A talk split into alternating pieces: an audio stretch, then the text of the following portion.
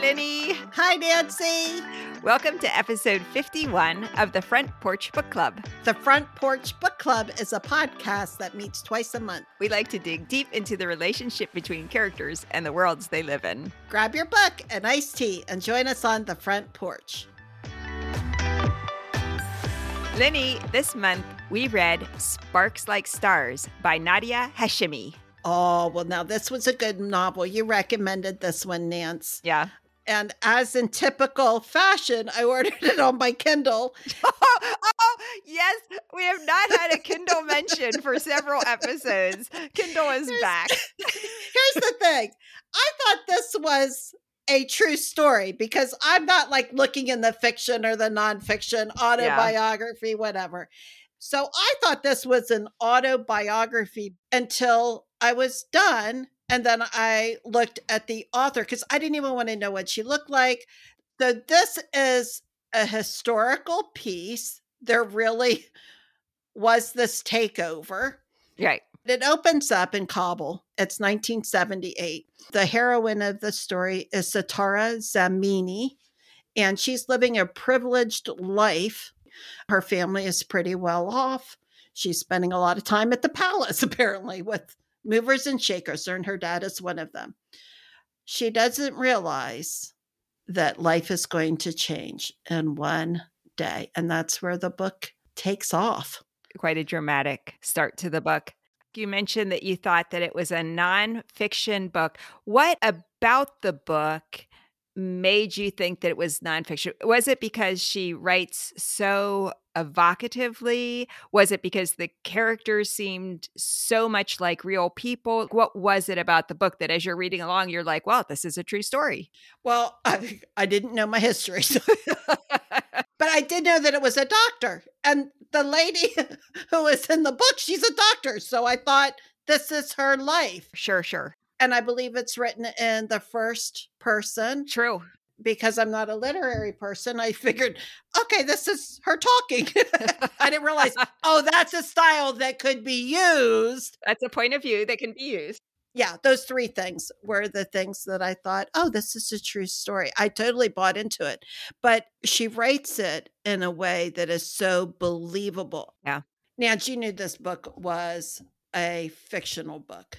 I did. Eh, she weaves in true life things, like really good historical fiction. Eh, she is basing this on some things that actually happened, like the Saur Revolution.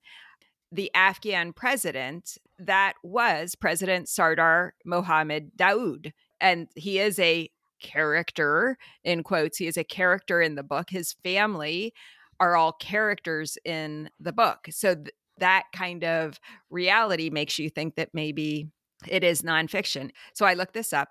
In April 28th, 1978, 45 years ago, he was murdered in a coup led by pro communist rebels. And that started the beginning of political upheaval that resulted in Soviet occupation two years later. And then, of course, since then, the country has basically been in a state of armed conflict. Most recently, what Americans will remember is NATO forces withdrew in 2021, and now the Taliban is in control. And it's estimated really since 1978 that one to two million Afghans have been killed over these years of political instability, something that a lot of women are aware of. Now, under Taliban control, women are excluded from political life. They face restrictions in access to education, humanitarian assistance, employment of practically any kind, justice, and health services. And according to a recent UN report, women and girls are basically restricted to their homes.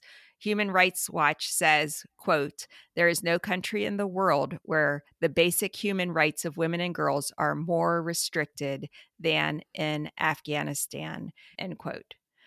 So, with really good historical fiction, you do learn about what the times really were, but then you get these great characters that help you live what's going on.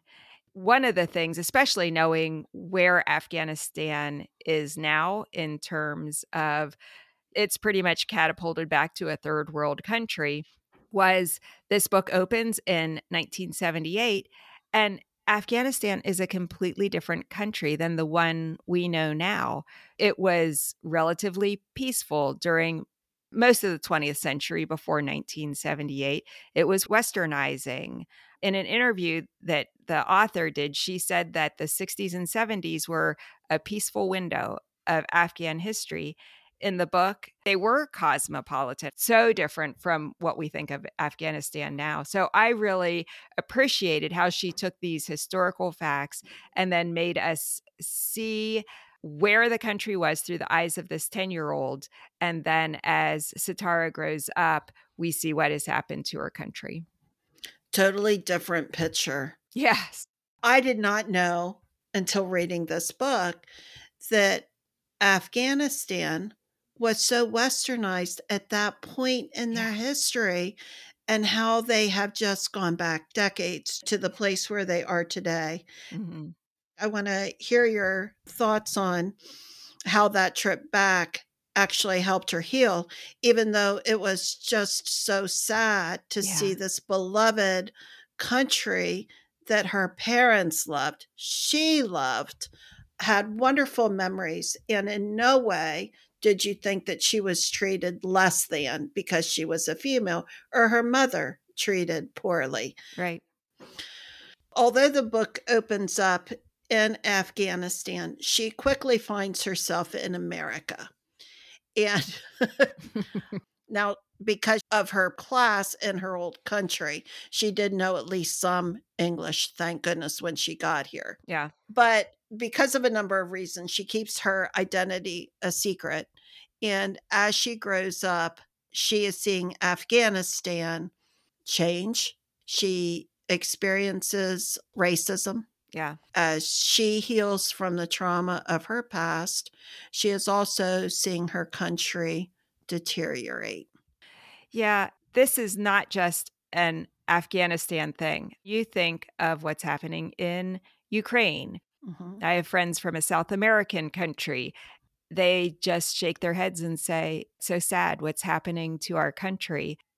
We, I think, take our country and our government for granted in a lot of ways. And we just think, well, we're the United States. We're, we're always going to be a democratic country or whatever.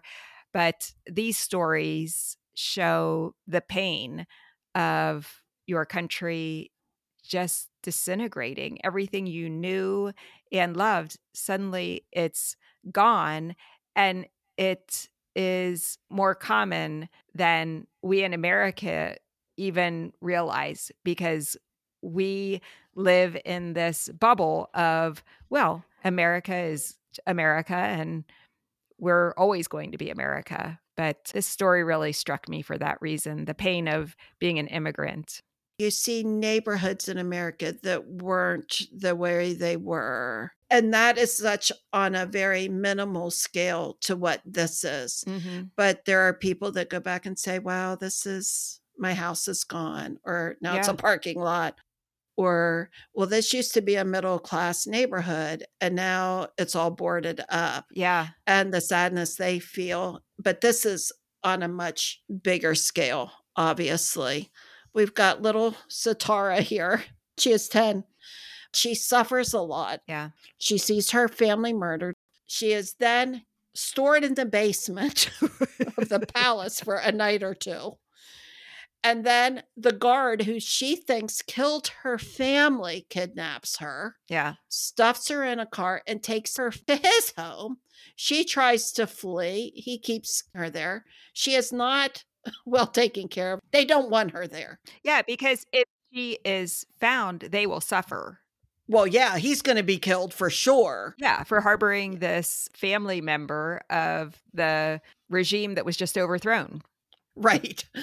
He does get her safely to a lady that works at the embassy. Yeah, the American embassy. But at that point, she's mute and she can't talk because of the trauma and she doesn't trust anyone which you can understand mm-hmm. she still thinks she's going to flee and you see this with kids in foster care and a lot of other things that the trauma has just taken over and now they can't trust anybody but the whole government has switched in a day or two And so she says, Well, I'm going to go see my uncle. No, because he already signed up to serve with Russia. But she doesn't even know if they're telling her the truth. Right. She is in a trauma place for a while.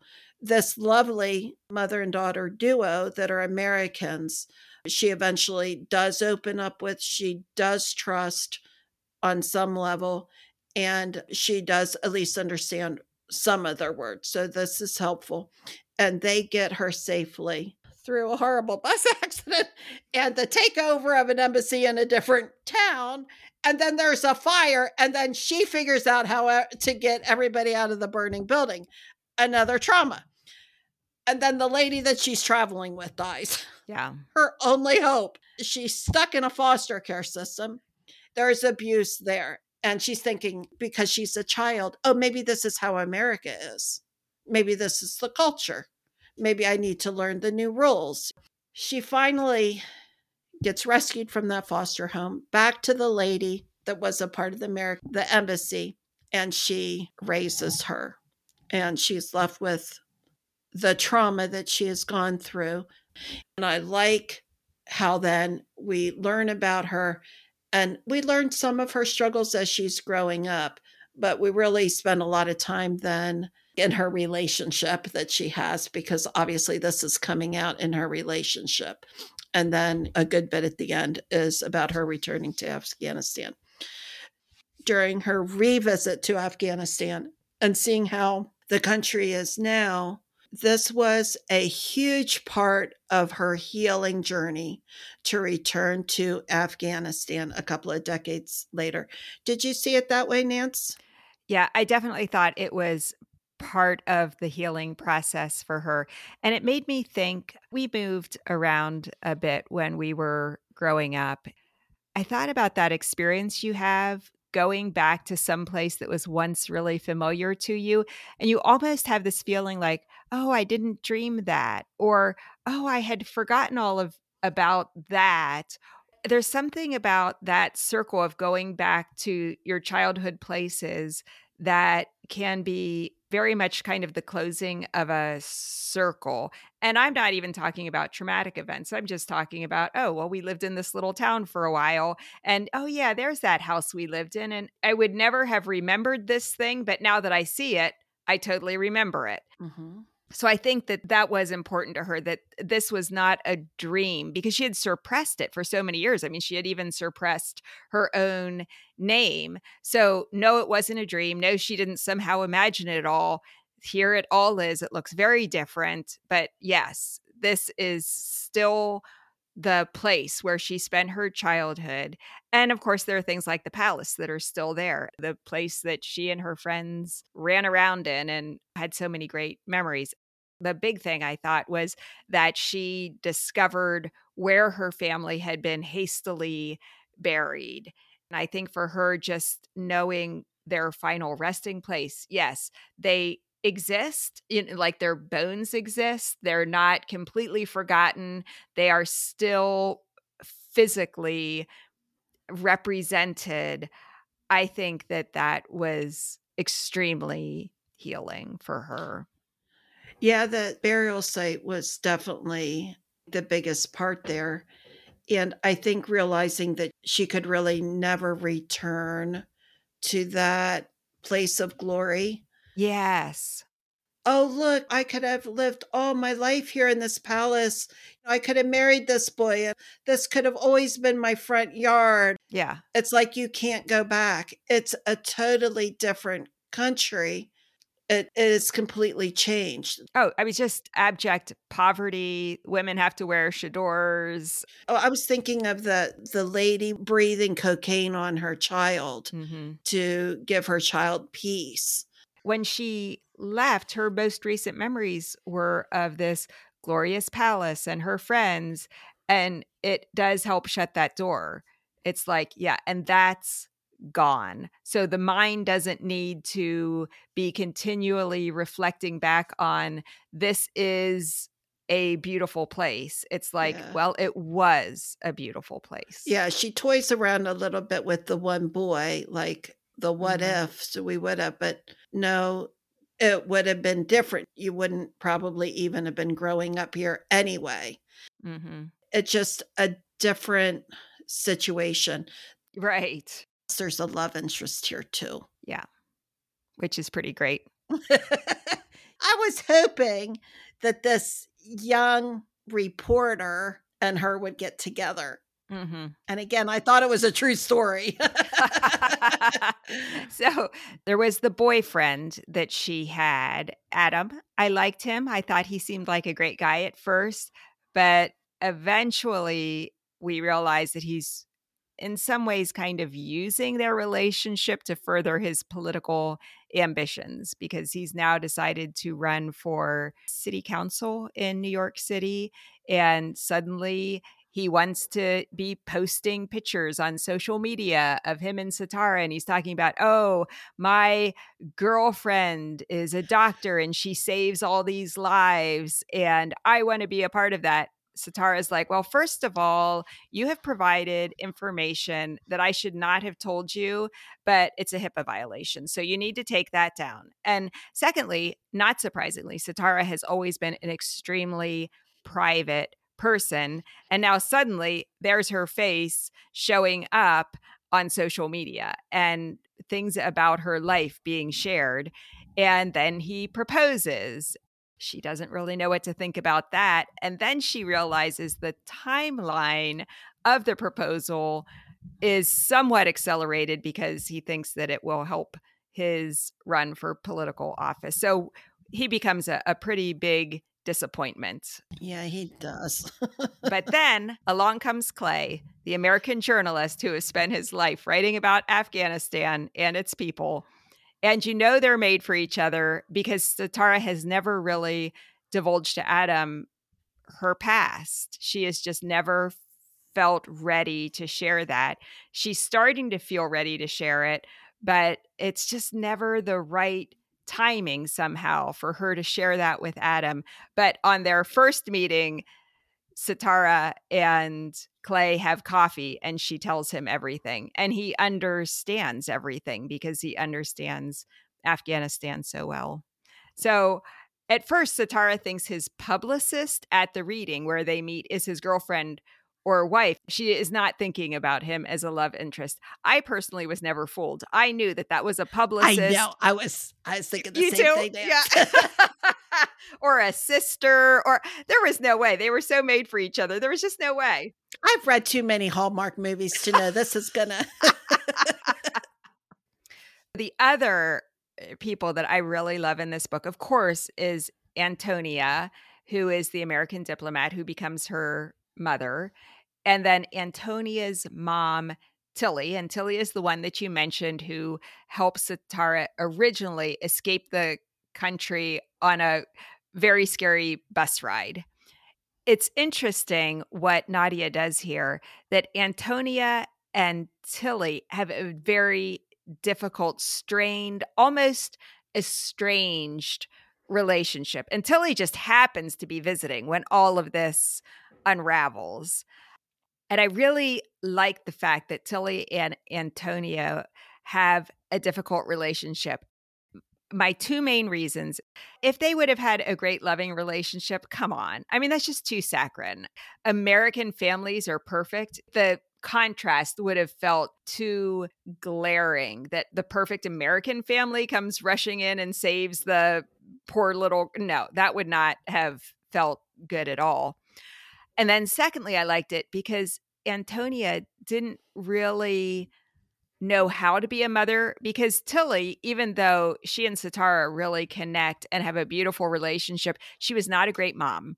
And so Antonia doesn't really know what a good mom is.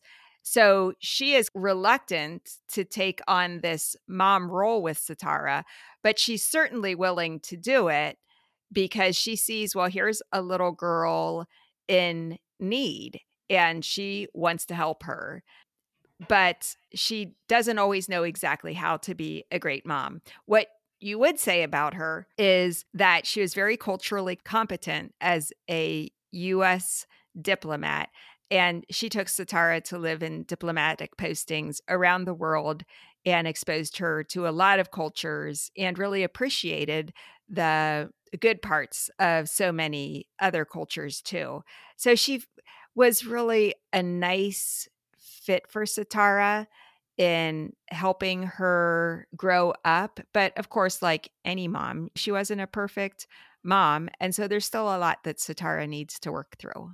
Sitara was raised in a home with a mother who was a diplomat, who was a worldly woman, that was confident in who she was as a person, as a professional, that took the job of being a parent seriously and tried to give Sitara every opportunity that she could tried to learn how to be a parent. I think there was a mention of her having parenting books there yes. on her nightstand. That she tried her best to be the best parent to this little girl that she could. But the job, not only as a parent, is challenging. She had a girl who had a lot of trauma that she mm-hmm. was trying to raise too. And that brings up a lot more parenting challenges along the way. But she loved her and she did the best that she could by her.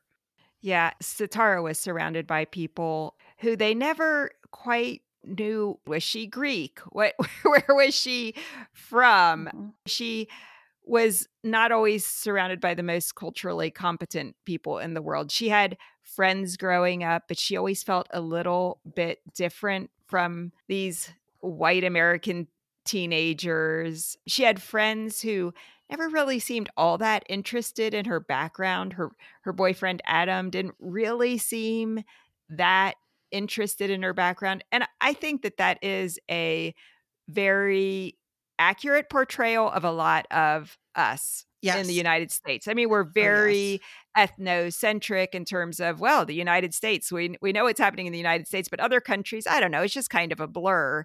And that I think does make it easier for her to continue to suppress what's happened to her because she's just not having the opportunity to have a decent conversation with anyone else about it. Now, she certainly can with her mom, Antonia, because Antonia was there, but she really is able to float through life without divulging much about who she really is.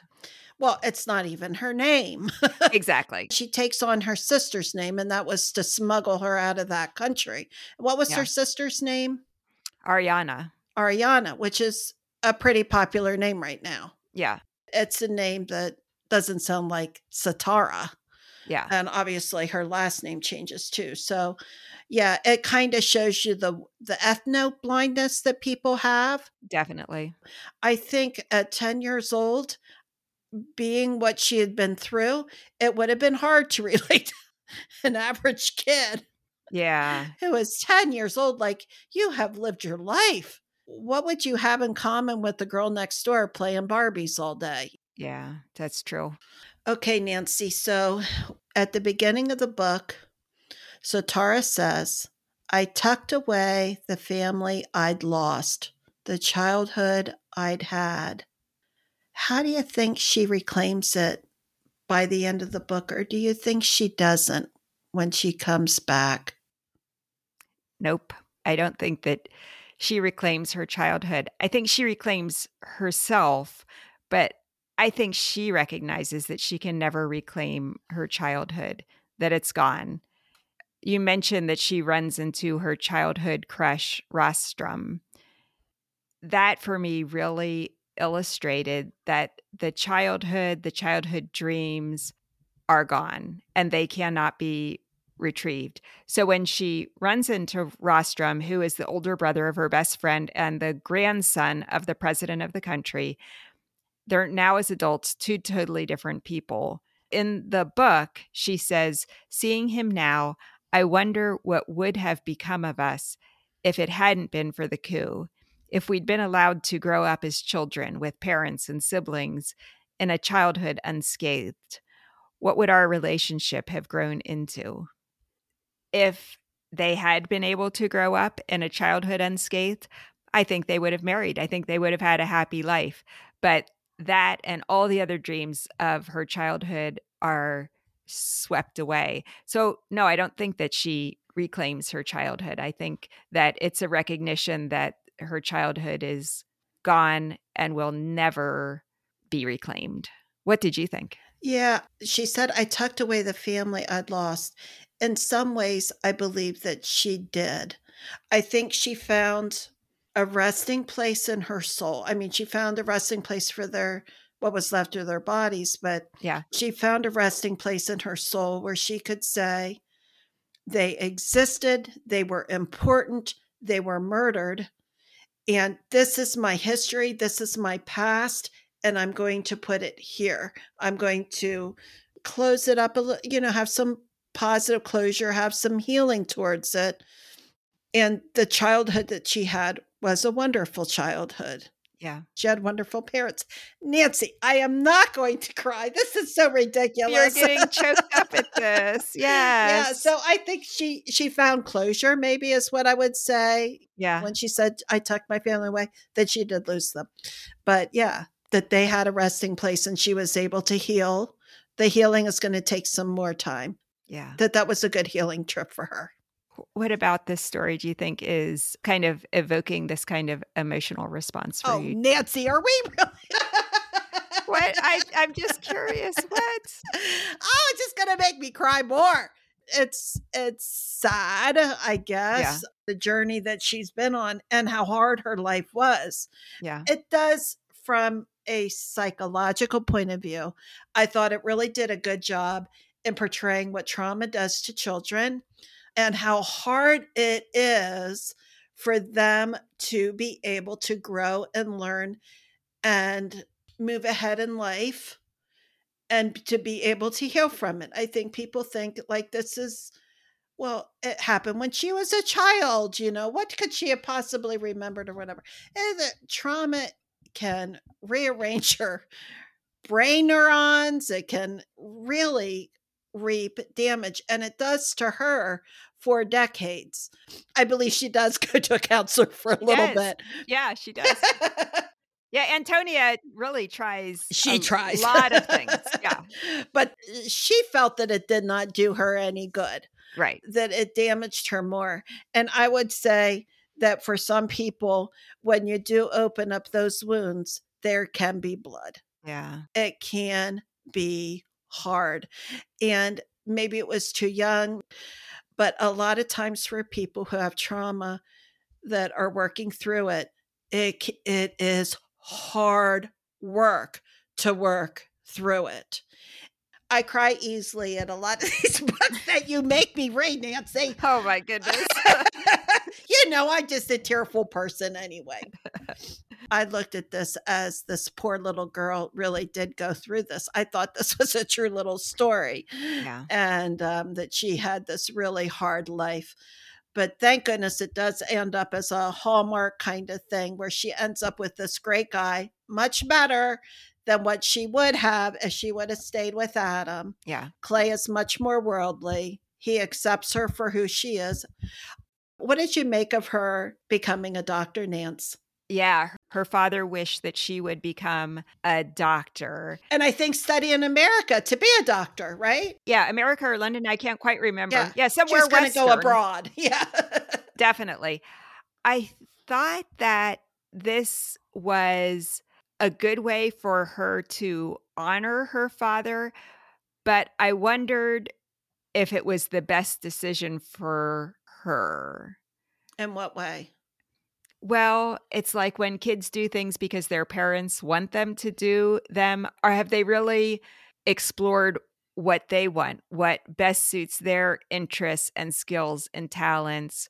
Or are they just doing it for approval? And of course, she's never going to get approval from her father because her father's dead. But I ended up feeling ambivalent about that she enjoyed her job. She was very good at it. Maybe her father saw this in her as a little girl. She was very, very bright as a little girl. She was reading books from the presidential library. She did have a more scientific way of thinking about the world. So it could be that her father notices this in her and says, Ah, my little scientific, brilliant girl, you need to become a doctor. Yeah, I kind of thought it more that way. Like, this little girl was smart. And I don't think that she would have ended up with that boy because I don't think he was as smart as she was. okay. But again, he's just a little kid. Yeah. She was a little bright light. I think parents can see that in their kids. As an adult, I look at some little kids and I'm like, that one needs their ID tested and that one over there. You know, like there are some extra bright lights in the room and you can kind of tell who those people are. And the way that she is raised by Antonio, she is given the best that this lady can give her. Yes. She teaches her multicultural things. They live at different places. And I think genetics goes a long way. Her dad was probably really smart and married a very smart lady. Yeah. And they have these very important, impressive positions in Afghanistan.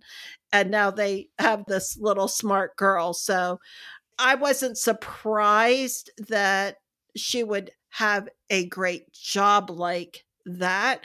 I think she fits in very well with the clinical because she wouldn't have been a therapist. She had too much things going on in herself to be able to do that. But to study under a microscope and to learn the things that needed to be learned and all of the book stuff, yeah. There's got to be a thread of what she said there, Nance, as far as I remember my dad saying, that I was going to be a doctor or that he thought I could be a doctor. And so all of those seeds that are planted as a young person, obviously they bloom, whether they're positive or negative or trauma. Yeah. And this was one thing I think that there was a seed of you're made for something great and you can do it. Yeah. Oh, that's beautiful, Lenny. So I mentioned I thought this book was really beautifully written Mm. Open up the book. There's the prologue. It completely captured me. I think it's one of the most beautiful prologues I've read in a long time. So I keep a daily journal. Have I ever mentioned that to you? Yes. I didn't know it was daily. Yeah. Okay. So after I read this prologue, I spent several days just deconstructing this prologue because of how beautiful I thought it was. Do you want to read it? I'll read the first three paragraphs of the prologue because I just think she does an amazing job setting up this story. Okay, so first three paragraphs. Uh, the uh, the beauty of the language of this just it kills me. Okay. Until now, my history has remained buried in me that way ancient civilizations are hidden beneath layers of earth and new life but people insist on digging in the past, poking at relics of yesterday to marvel at the simplicity of extinct creatures. We display the evidence of our superiority in glass cases housed in grand buildings, sometimes half a world away from where they were found. In London, I saw the Elgin marbles lifted from the Parthenon, the Gweagal shield stolen from Aboriginal Australians, and the brilliant Koh i-Noor diamond.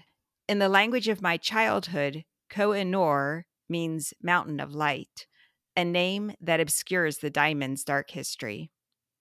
But I cannot be too critical, not while I have my own plundered treasure in a box, far from where it was unearthed. How it came to be with me is the story that I have never fully told. Not to the woman who helped me flee a country on fire, not to the woman who raised me as an American, and not to the man I almost loved. I mean, pretty good. That is so beautifully poetic. And what she does there is so beautiful because she raises so many questions in the reader's mind that we want the answers to. Wait, what? The language of your childhood, someone who raised you as an American. Where are you from? But you've been in London. What is this about the ancient history and her buried past? I mean, just the way all of this is woven together, it does a beautiful job of telling what the story is going to be about, I thought. Really interesting. I don't know from a literary point, it does give you lots of questions on what is the story going to mean? What's going on here? It raises a lot of those questions. It's funny now having read the book and going back and reading this. I didn't read it with the same love that you're you're reading it from somebody who is a writer. I was just like, huh, interesting. Okay, turn the page over. Like it did not have the same interest, but it's interesting now having seen the answers to all these questions. Wow, that is really beautiful how she wrote that. And I think what it does, even if you're not consciously paying attention to that, subconsciously, what you're starting to glean is okay, we're going to some civilization that we're not familiar with. We are having a bunch of questions being asked because we're hearing her refer to things we don't know exactly what she's talking about. So I think subconsciously, the reader is really starting to settle into what is the world of this book going to be? What is this book about? And what are the struggles that we are going to face in this book along with the protagonist? Mm-hmm. Yeah, it does do a great job with all of that. I do like my Kindle Nance, but if you close the book, like you have to do a lot of work technology wise to get back to like the first. It's true. I just thought, like I'm not a technology person, so in those ways, I wish that I did have a book that I could go back and look at that. Like maybe I would have put the page down on that and then looked at it once in a while. Yeah. Anyway, let's talk about the ring, Nance. Sitara takes the ring from the palace and she keeps it with her throughout the traumatizing days before she leaves the country. And then she keeps it with her her whole adult life. She actually takes it when she returns to Afghanistan. To me, as I read this book, I was so glad she took the ring. I thought it helped to really ground her in her past memories and her remembering who her parents were. What did you think about the ring and the symbolism in the story? Yeah, I love how it is foreshadowed in the first three paragraphs of the opening that she had a stolen treasure. So you know she has something that she's been keeping with her. And then the beginning of the book, you learn that this is a ring of an ancient civilization that was existent in the land where Afghanistan is now.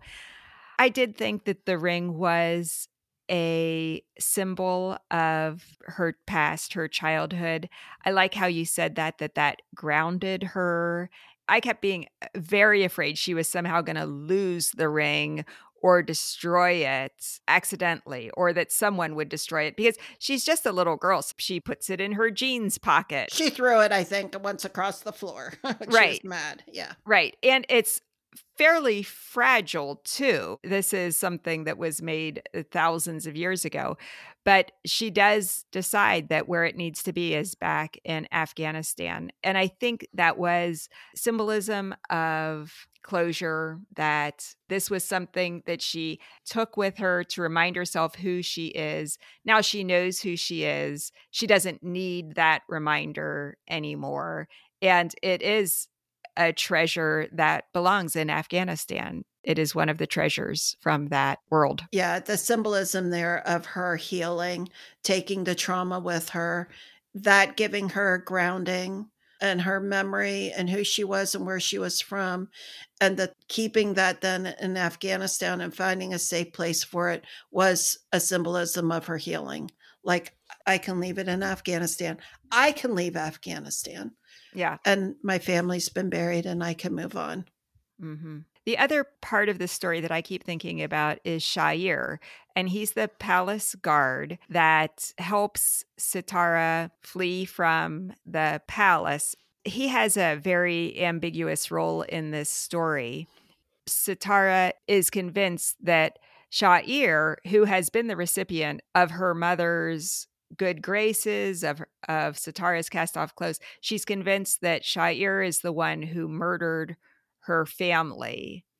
She meets him later in the United States, years and years later. She directly asks him about it, and he equivocates. He really doesn't answer her one way or another.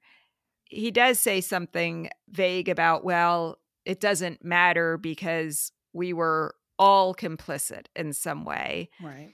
And I think for Sha'ir, for him, it doesn't matter whether he pulled the trigger. He was a part of the coup. So he might as well have pulled the trigger. For Sitara, Sha'ir is a monster who murdered her family. What did you think of Sha'ir? Well, he seemed like he was a nice guy before the coup. Yeah. Afterwards, he did risk his life and the life of his family for this little girl and made sure that she got to a safe place.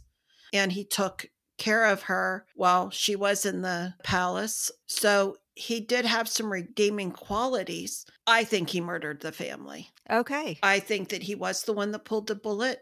He had to make sense of that the way he needed to make sense of that. Maybe he downplayed it by saying, oh, I was just a soldier. I did what I was told to do. The government needed to be up throwing, and this is how we do it. Mm-hmm. And I was given the orders to do it. And if I didn't do it, maybe they would kill me. And he has to deal with his past too. I didn't like his answer at the grave of his child. I thought for his own healing process, he should have said, I did it, and I'm sorry. It was me and explained or not explained, I would have liked him to have taken ownership of it. He was a father. He knew what it was like to have children, and he knew what it was like to lose a child. So I would have liked to have seen from him his confession, and it would have been helpful for her too. She can accept it or not, but at least, yes. How dare you? I really thought that he did it. Did you think he did it?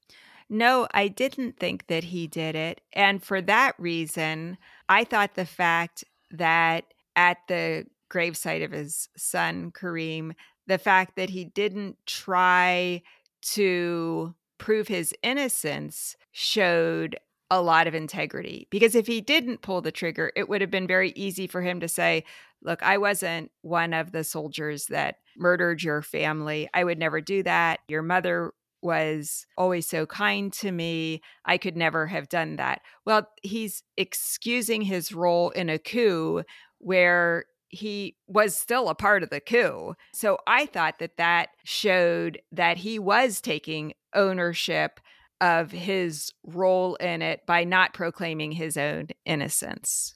It's interesting. Two different interpretations there. Hmm, very interesting. Well, we'll ask the author. Yeah. Maybe she purposely left it open mm-hmm. so that we could take it either way. Yeah.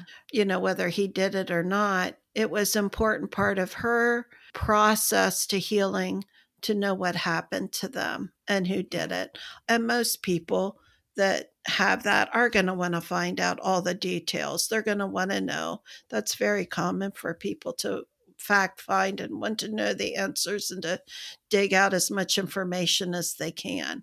And maybe it was intentional on the author's part because in this kind of political uprising, there are so many unanswered questions that you will never know the true answers to. And so maybe this is a nod to, yeah, and then you have to live with not knowing. Right. No one's ever going to come to you and confess and ask your forgiveness. Right. That does not happen. I know.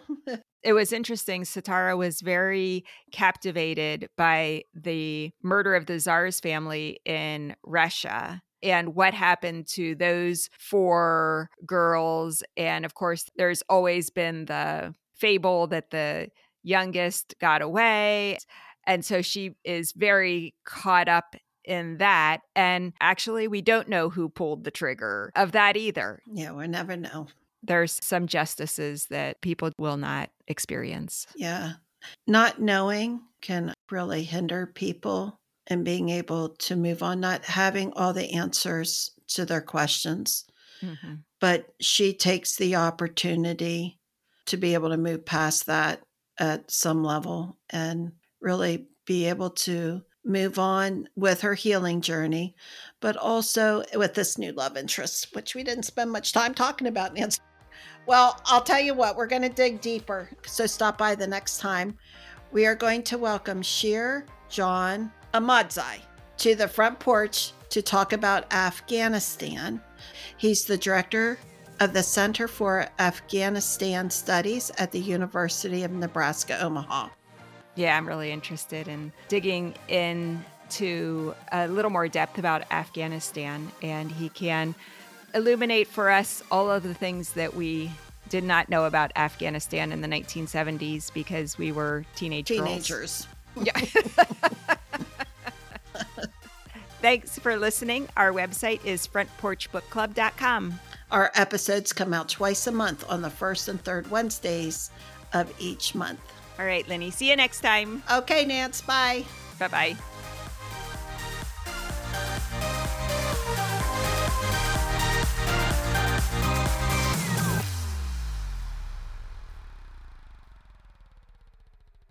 The French port. ruh, ruh, ruh, ruh, ruh.